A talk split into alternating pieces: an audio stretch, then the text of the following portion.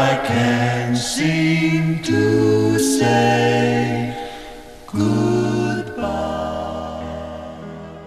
Welcome back to another episode of the Primalosophy Podcast. I'm your host, Nick Holderbaum, and this episode is brought to you by UFF, the Firefighter Wellness Program on a mission to make the best job in the world a healthier one. Go to nickholderbaum.com slash UFF to get started. Suzanne O'Sullivan is a leading neurologist and winner of the Wellcome Book Prize for her book, It's All in Your Head, her new book, The Sleeping Beauties, is an investigation into communities struck by seemingly inexplicable illnesses. Suzanne, welcome to the podcast.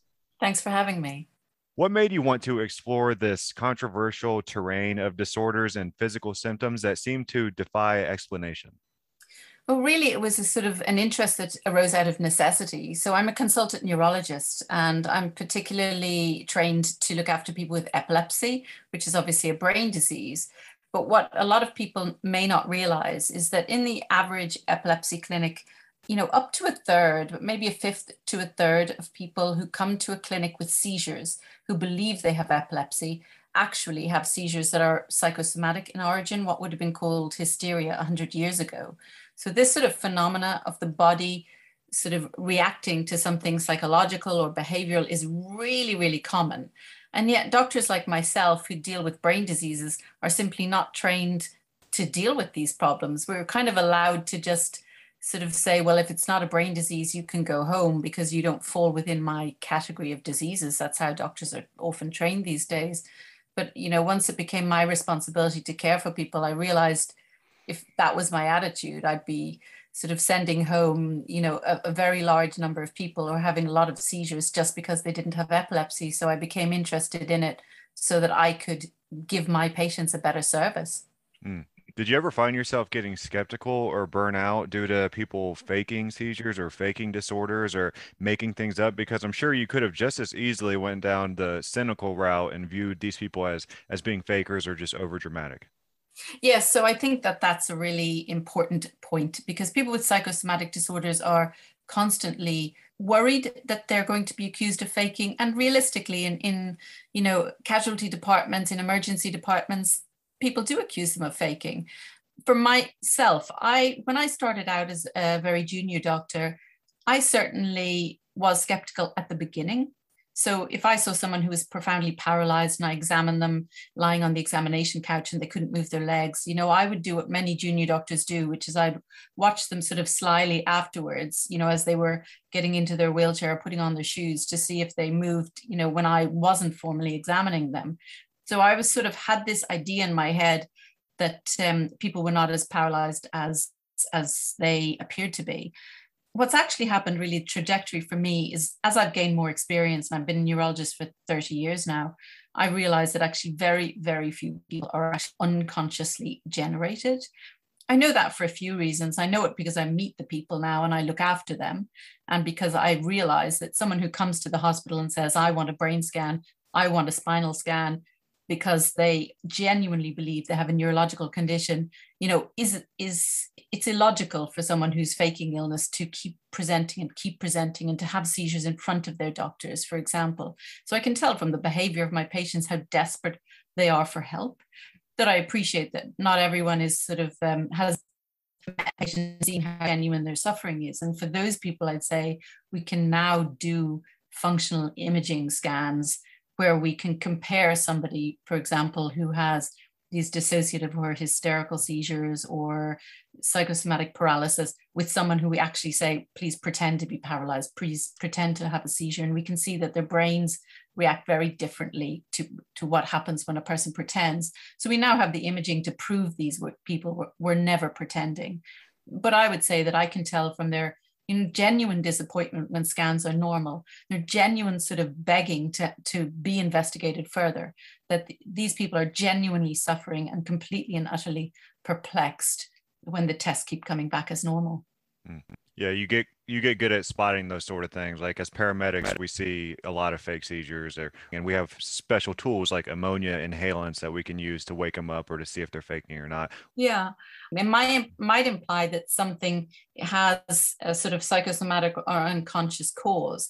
And when someone has something, for example, like a paralysis or seizure, which is sort of unconsciously generated it, it does require attention and anxiety on the physical symptom to maintain it.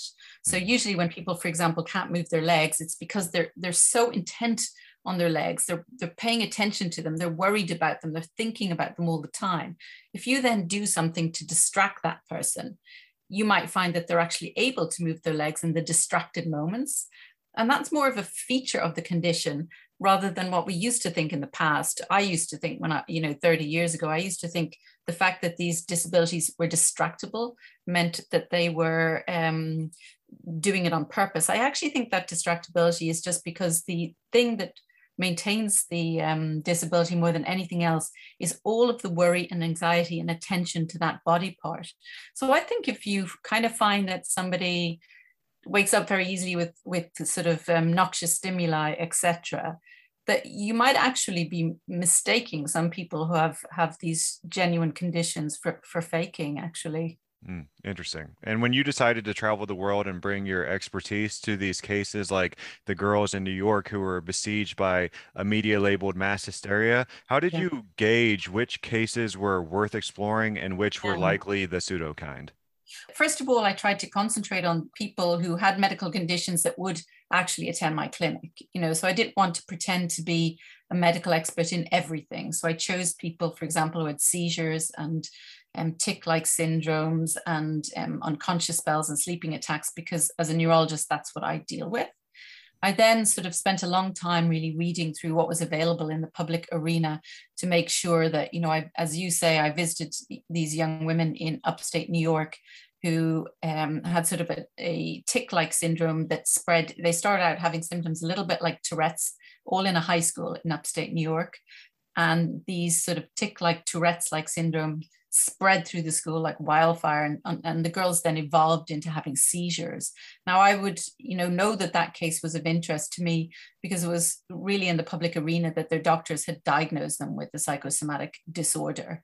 So it was really i needed to know that there was definitely no underlying you know a lot of people believe these outbreaks are caused by poisons or or some sort of subterfuge of some sort. I needed to know that that was really not the case and i needed the people to have pro- medical problems that I understood as a medical doctor and deal with every day so that I didn't sort of meander into pretending I knew things that I didn't know. In your previous book, It's All in Your Head, you looked at psychosomatic illnesses through the lens of individual cases. And yeah. now, in your follow up, The Sleeping Beauties, you traveled around the world exploring these mysterious mass cases. Why are mm-hmm. these illnesses considered mysteries? And is this a term that can get us into trouble? Yeah, I mean, I, I think this mystery thing is a real, it's a kind of a euphemism that people use. I'm not sure that they really are. I mean, we don't have all the answers, but listen, there's loads of things we don't have the answers for. We don't know what causes motor neuron disease. We don't know what causes multiple sclerosis, but we don't call them mystery illnesses. We can't cure them, but we don't call them mystery illnesses. And yet here we have a condition that's constantly referred to as a mystery.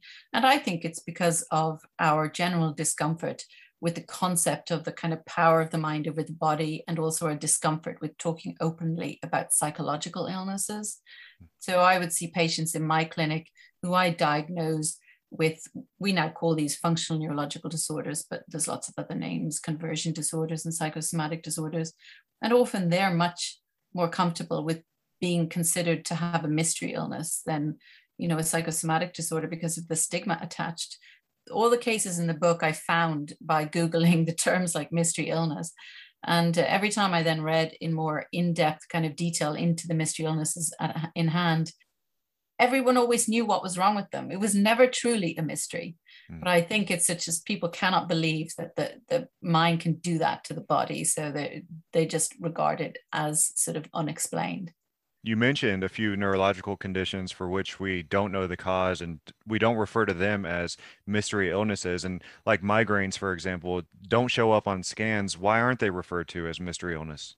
Yeah i think we hold these sort of psychosomatic disorders we hold them to a completely different standard. So exactly as you say you know um, people kind of struggle to accept they have a psychosomatic disorder because there's no single test for it. But precisely as you say, there's no single test for migraine. But if I tell one of my patients they have migraine, they don't say, Well, I won't believe you mm. because it doesn't show up in a scan.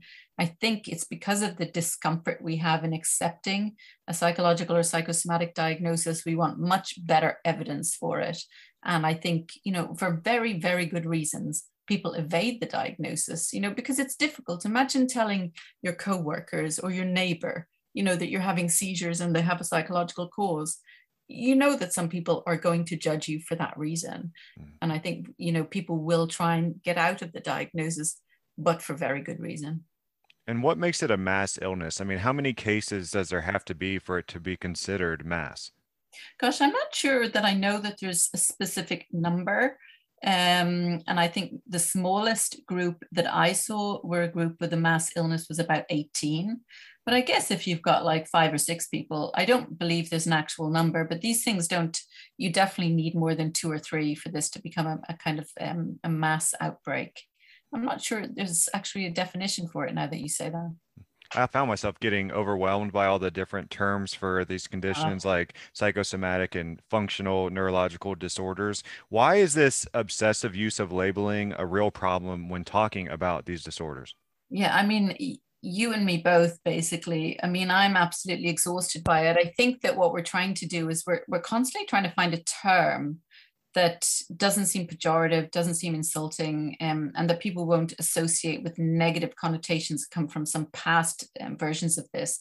So, you know, this the seizures I see now were once called hysteria, then conversion disorder, then non-epileptic attacks, psychogenic non-epileptic attacks, functional seizures, dissociative seizures. And I think what each term is trying to do is it's trying to to shrug off some negative part of the diagnosis. So no one wants to be told they have hysteria because it obviously, first of all, it refers to the womb um, because it comes from the Greek word for womb. So obviously it suggests only women can have it, which isn't true.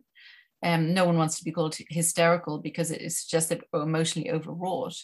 Um, so that name changed to conversion syndrome. And conversion disorder was meant to imply that physical, emotional things were being converted into physical symptoms. And that was acceptable for a while until people realized a conversion disorder was just hysteria. So conversion disorder was changed to something else. And unfortunately, that's all doctors. I mean, this is my very much my personal opinion. Not all doctors agree with this, but I feel that you know for the last hundred years, all doctors have done is just keep changing the name and then sort of they can say to patients now you have a functional neurological disorder and nobody will realize that that was hysteria of old so it'll be accepted for a while.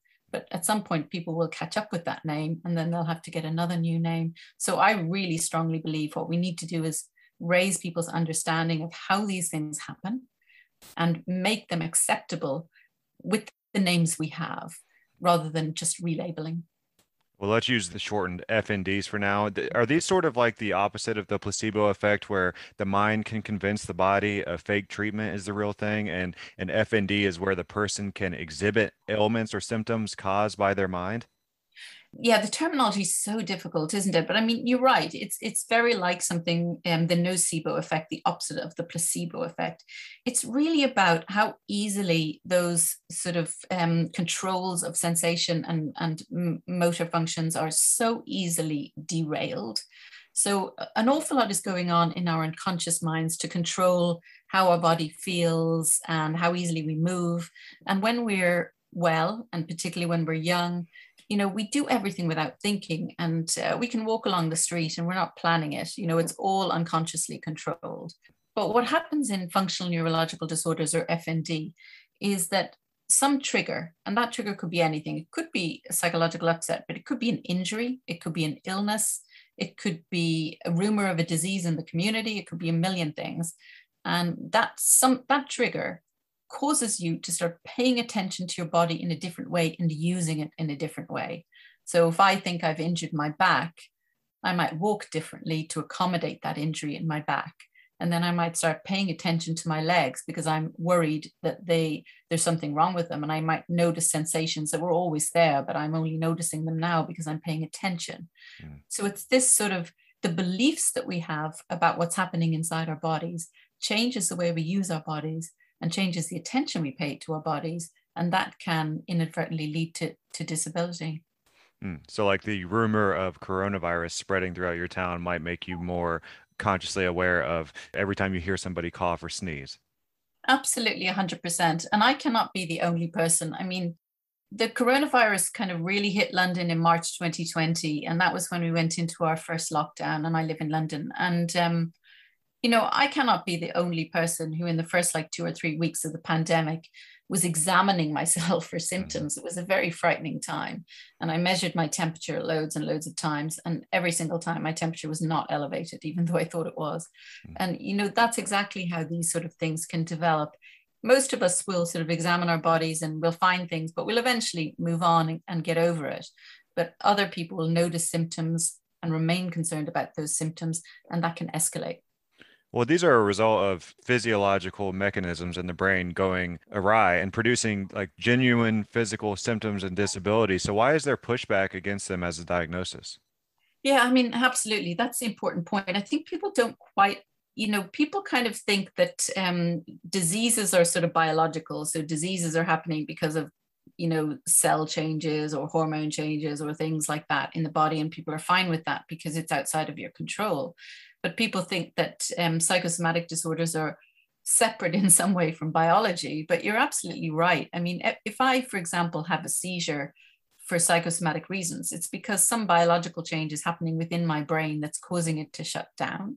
And perhaps that biological thing isn't epilepsy, perhaps that it isn't a faulty wiring of some sort, but it's still an unconsciously um, generated biological change within my brain. And I think we just need to advertise that fact better because I still think that if you tell your next door neighbor who, who maybe isn't medically qualified at all that you're having hysterical seizures, they really, really can't distinguish that from this concept of, of pretending or doing it on purpose. We need people to understand the biology to give this disorder credence, I think. Why does disease impress people, whereas illness with no evidence of disease does not? Yeah, we all classify I think a lot of people have kind of ideas about what what they're willing to give sympathy to and what they're not willing to give sympathy to. And you know, if you look at diseases, you know, if you tell someone that you have cancer, then you know that somebody will have a certain level of sympathy and, and offer a certain level of support to you.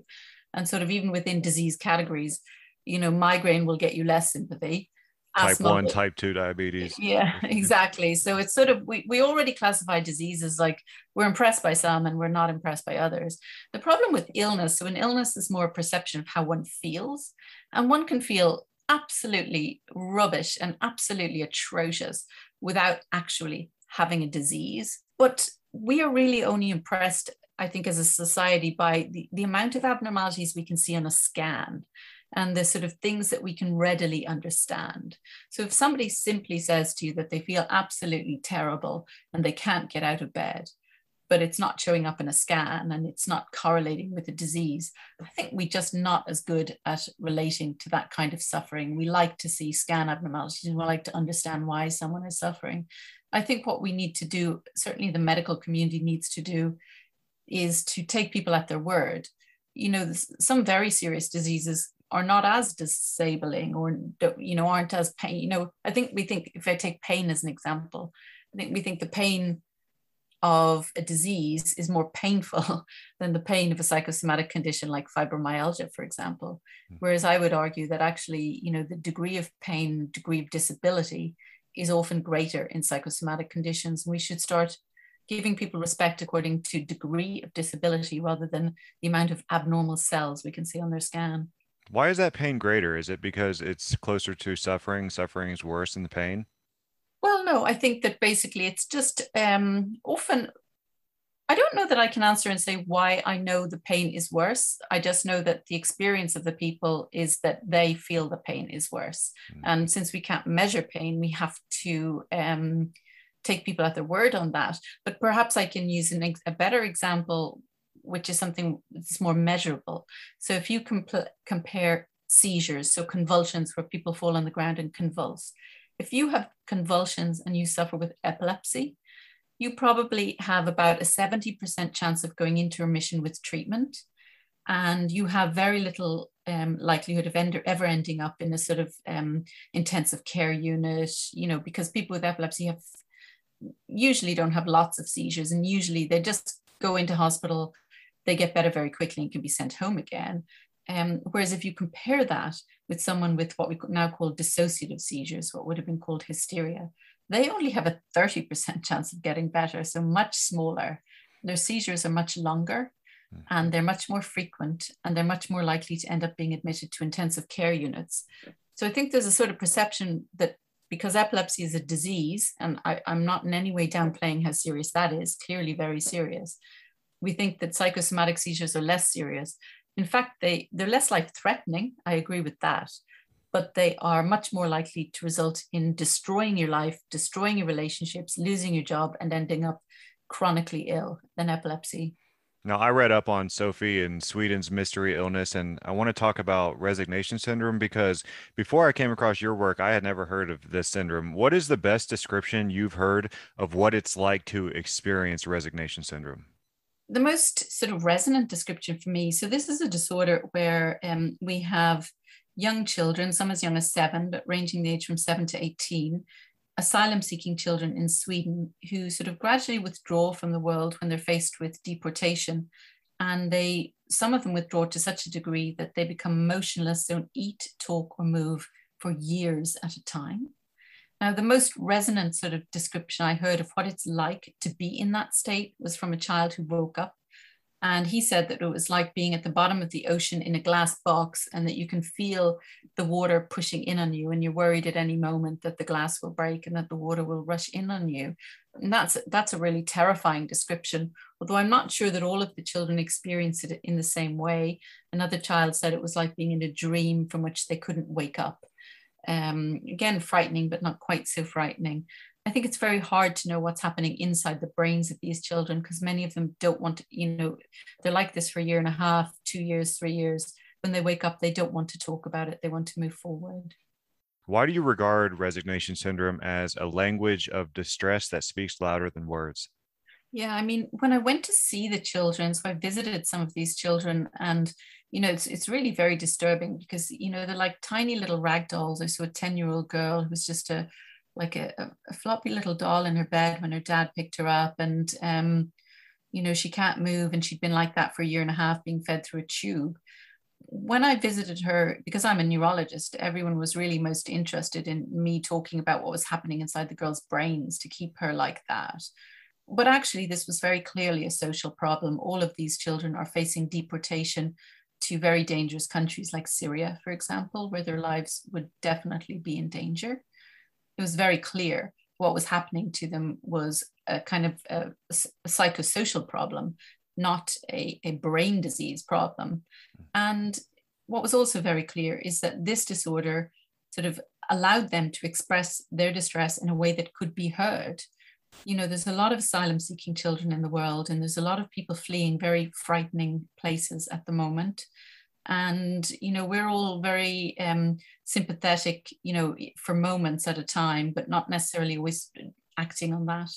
And we have to sort of see children genuinely suffering for us to feel sorry for them or to feel we should help them. Mm. and really what resignation syndrome did for these children is it expressed the depth of their dis, you know their distress to the world makes me think of the quote you wrote the body is the mouth mouthpiece of the mind yeah, because I think people forget. I think people think their thoughts are just inside their head, but you just have to think for a moment like, you know, your body language changes. Uh, you know, if you meet somebody you know well, you can tell if they're in a good mood or a bad mood just by watching them, you know, walk up to you. You know, our, our body, our thoughts are embodied all the time. You know, everything we do, good days, bad days, you can tell a confident person from a shy person by the way that they stand. And I think people don't realize it is quite normal to express yourself through your body and thoughts are felt in the body. You can't, if you summon up an emotion now, you know, I can't summon up a feeling of fear without also having some sort of tangible feeling within my stomach or my chest to go along with it. How does something like resignation syndrome spread around the world? Yeah, so these things are spread by people gaining knowledge of them again, I think the kind of coronavirus provides quite a good example of how, you know, that's a virus obviously that spreads, but even those of us who didn't contract the virus, probably experienced some of the symptoms of it at some point just by being com- repeatedly told, here are the symptoms of coronavirus, look out for them. Mm-hmm. And that causes us to sort of examine our bodies and notice things we wouldn't notice before. Also, our brains are very, are, are they are programmed by expectation.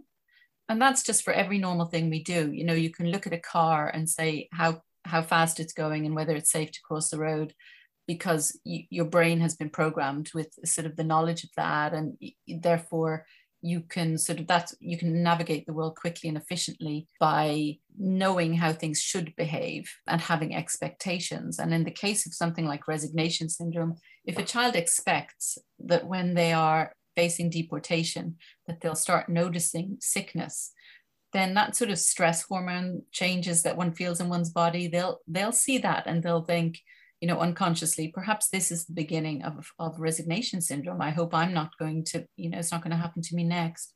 Then they look for the next symptom that happens with resignation syndrome. And once you start looking for symptoms, you can begin embodying them, so acting them out uh, um, unconsciously. So it's a sort of, you just have to hear the story.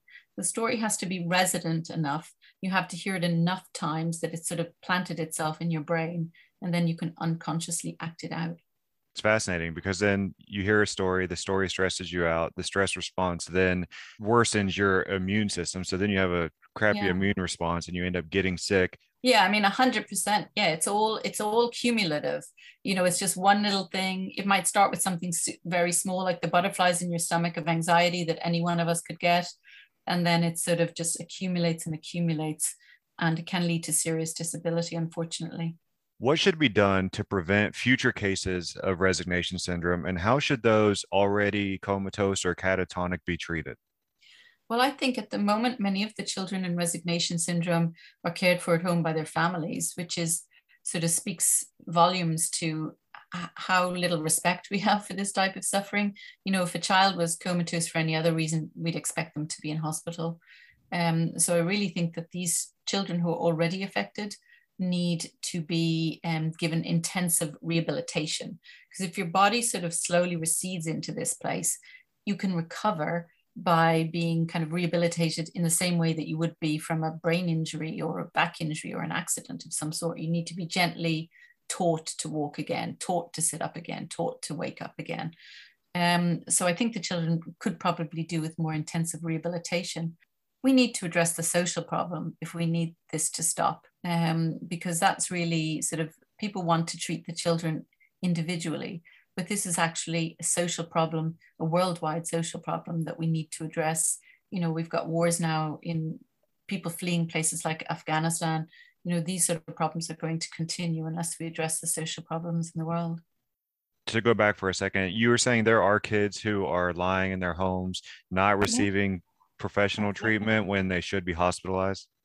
Yeah, I mean, I met children, and the children that I met were all at home. I mean, I should say in support, these children were all in Sweden. And, you know, if you're going to end up in a country as asylum seeker, that's a good place to be because, mm-hmm. you know, it's uh, people are well cared for there. But ultimately, when they were in hospital, the doctors weren't doing very much for them. So that was the original cases. So the subsequent cases, they're cared for at home but you know that if they were sort of Swedish children, English children, American children, you know, we wouldn't consider that good enough treatment, would we? So I think we need to take it a bit more seriously. And that's why I like the term FND because it implies there's a functional aspect where we need to get to root cause recognition and root cause resolution. So we need to address the underlying social problems that created the disorder in the first place. Hundred percent, and that's why the um, that's why that label was created. Really, was to because you know it it any term that has something like psychosomatic or psychological in it is, is quite dismissible by a lot of people.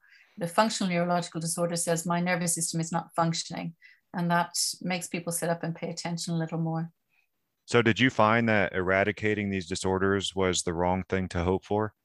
Well, yeah, that was the funny thing about this was, you know, as a doctor, you know, when I wrote my first book, It's All in Your Head, which was about individuals with this, uh, and specifically my own patients, I, I really had this idea that if you could just teach people about this mind body sort of interaction, that you could just get rid of this problem, that it would stop happening. But then as I traveled around the world, meeting people like the children with resignation syndrome, but other groups as well, I realized that sometimes these disorders have come to solve a problem. For the resignation syndrome, they're a language of distress that allows these young people to be heard when they would never be heard in any other circumstance. There were other groups that I met who used these sort of these symptoms as a problem solving. So, for example, a town in Kazakhstan where people believed they were being deliberately poisoned by the government, causing a sleeping sickness.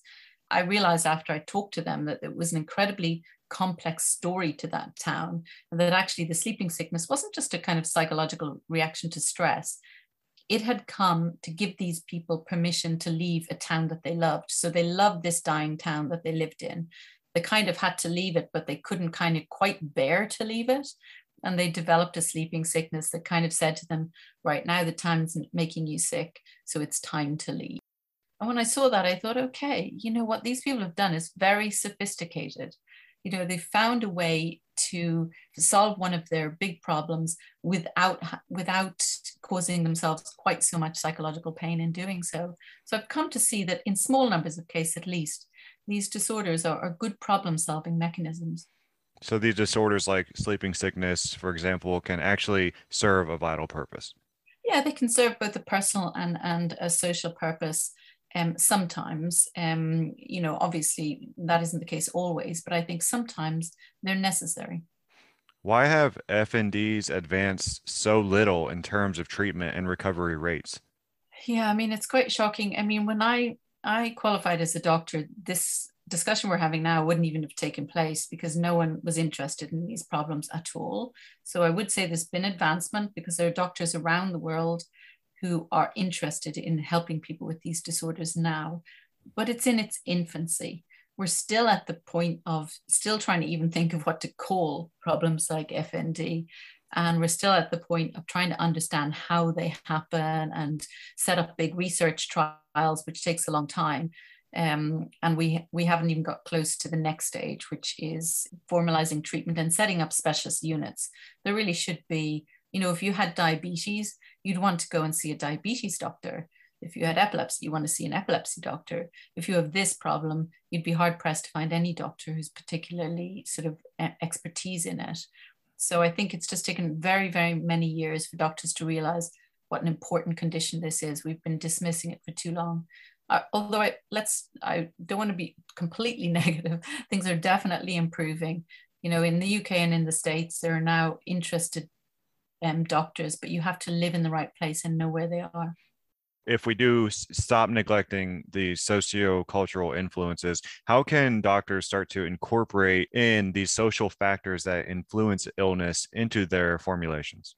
Well, I think it's really important because, you know, at the moment, a lot of medical doctors um, really all our focus is on inside the body. You know, it's the biology, it's the, you know, giving people tablets and doing scans. But actually, you know, an awful lot of patients, um, you know, when you actually talk to them, it's their social circumstances and the social triggers for their illness that bother them the most. Sometimes I say to my patients, Do you really want me to give you another tablet? They say, no, I, would like you to improve my housing. I'd like you to sort of get me a better job, you know. But as a medical community, um, I can't speak to exactly how it works in the States, but I'm sure it's very similar.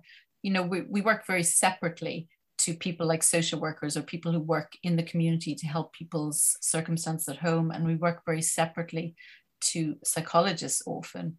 I think that, you know, every single medical team should include people like social workers and should include people like psychologists.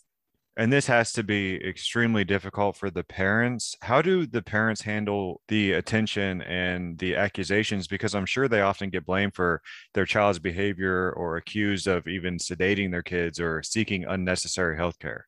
Yeah, I mean that's exactly you know what happens. Um, you know, the first thing that people do. I mean, with the resignation syndrome, that there's been many many accusations of faking and parents um, drugging their children or forcing their children to behave in a particular way. And there, I should say that there have been a small number of cases of resignation syndrome recently, where the children, um, when they grew up, said that they had been asked to behave in this way. But unfortunately, you will always, when faced with um, these sort of problems find there are people who take advantage of the situation, but we shouldn't assume that that means that everyone is behaving in that way. I think that one of the things that stops people coming forward for help, one of the things that stops people getting better is this accusation of faking. Because if someone says to you that you're faking or your child is faking something, what do you do? Your automatic reaction is to reinforce your symptoms to prove you're not faking. Mm. You know, if a person has to prove that they're sick, it's very hard for them to get better. So I think as a as a public, we need to get, you know, listen, there are people who fake illnesses, of course there are, but they are not the majority group here. And we need to sort of keep an open mind when we encounter people with these problems so we don't force them into the corner of having to prove that they're sick because that will stop them getting better. Hmm. Of all the stories you were told in researching for this book, what what did the ones that ended most happily have in common in terms of the response at the community level? Yeah, I mean that was another surprise for me, I have to say, because uh, you know I, I, openly admit, you know, I'm not I'm not a spiritual person myself. Um, uh, I I am an atheist, but I traveled around the world meeting people who had outbreaks of seizures, for example, which is something I deal with, um, you know, in my medical practice. Now, when I deal with seizures in my medical practice, they have about a 30% chance of getting better.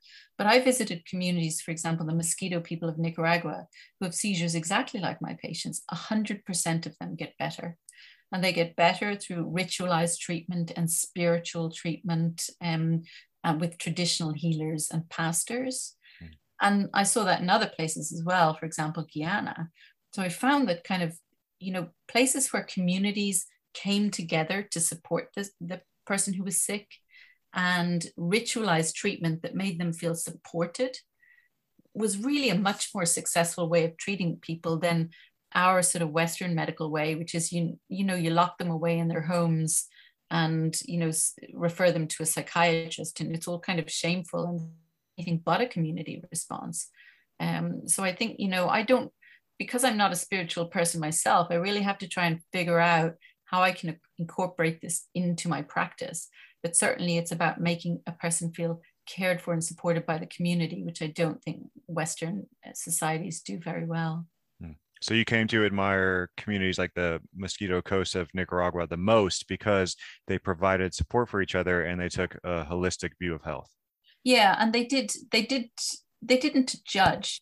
So i think in western medicine we have this sort of like um oh it's psychological or it's a disease. And sometimes not everybody but a percentage of people once you say it's psychological that's like a sort of derogatory sort of term. Um, so we're very dualist and we divide things up in a way um, you know less respectful and more more worthy of respect. Whereas the Miskito people who are in the indigenous people of nicaragua they don't divide diseases up in that way at all. You know, these illnesses are not the fault of the person. They're not seen to be sort of psychological and therefore due to the frailty and weakness of the individual.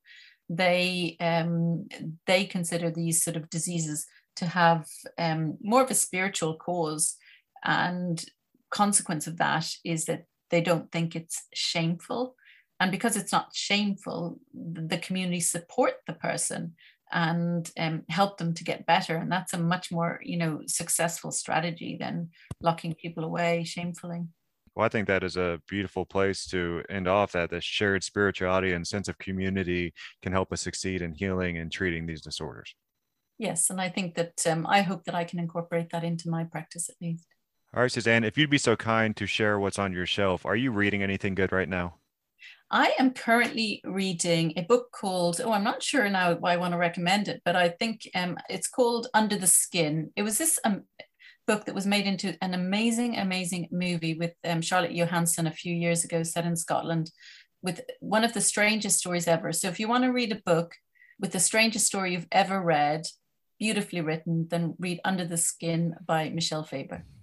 Thank you for sharing. And then if you could have a drink with anyone in history, who would you oh. choose and why? Oh, I'm thinking of Oscar Wilde. Um, I, you know, Oscar Wilde, the writer and wit. Um, you know, he's funny, he's intelligent, and he has a clever quip for every single um, moment. And I would love to have met him. So him for sure. Mm, I think he was the one who said every saint has a past, every sinner has a future. I'm not sure, but it wouldn't surprise me. It certainly sounds like him. All right, Suzanne, it's been such a pleasure talking with you today. I'll have links to your book in the show notes. Where else do you want people to go to connect with you? I am not a social media person because I work full time as a doctor. I shy away from that a little. So this is the only place people will be linking with me, I think. Well, thank you so much for doing this. This was a lot of fun. And listen, it was so nice of you to have me. I'm very grateful. All right, everybody. Thank you so much for listening. Be sure to follow me on social media at Primalosophy. And if you want to subscribe to my weekly newsletter, Sunday Goods, you can find the link in the show notes. Shakoba.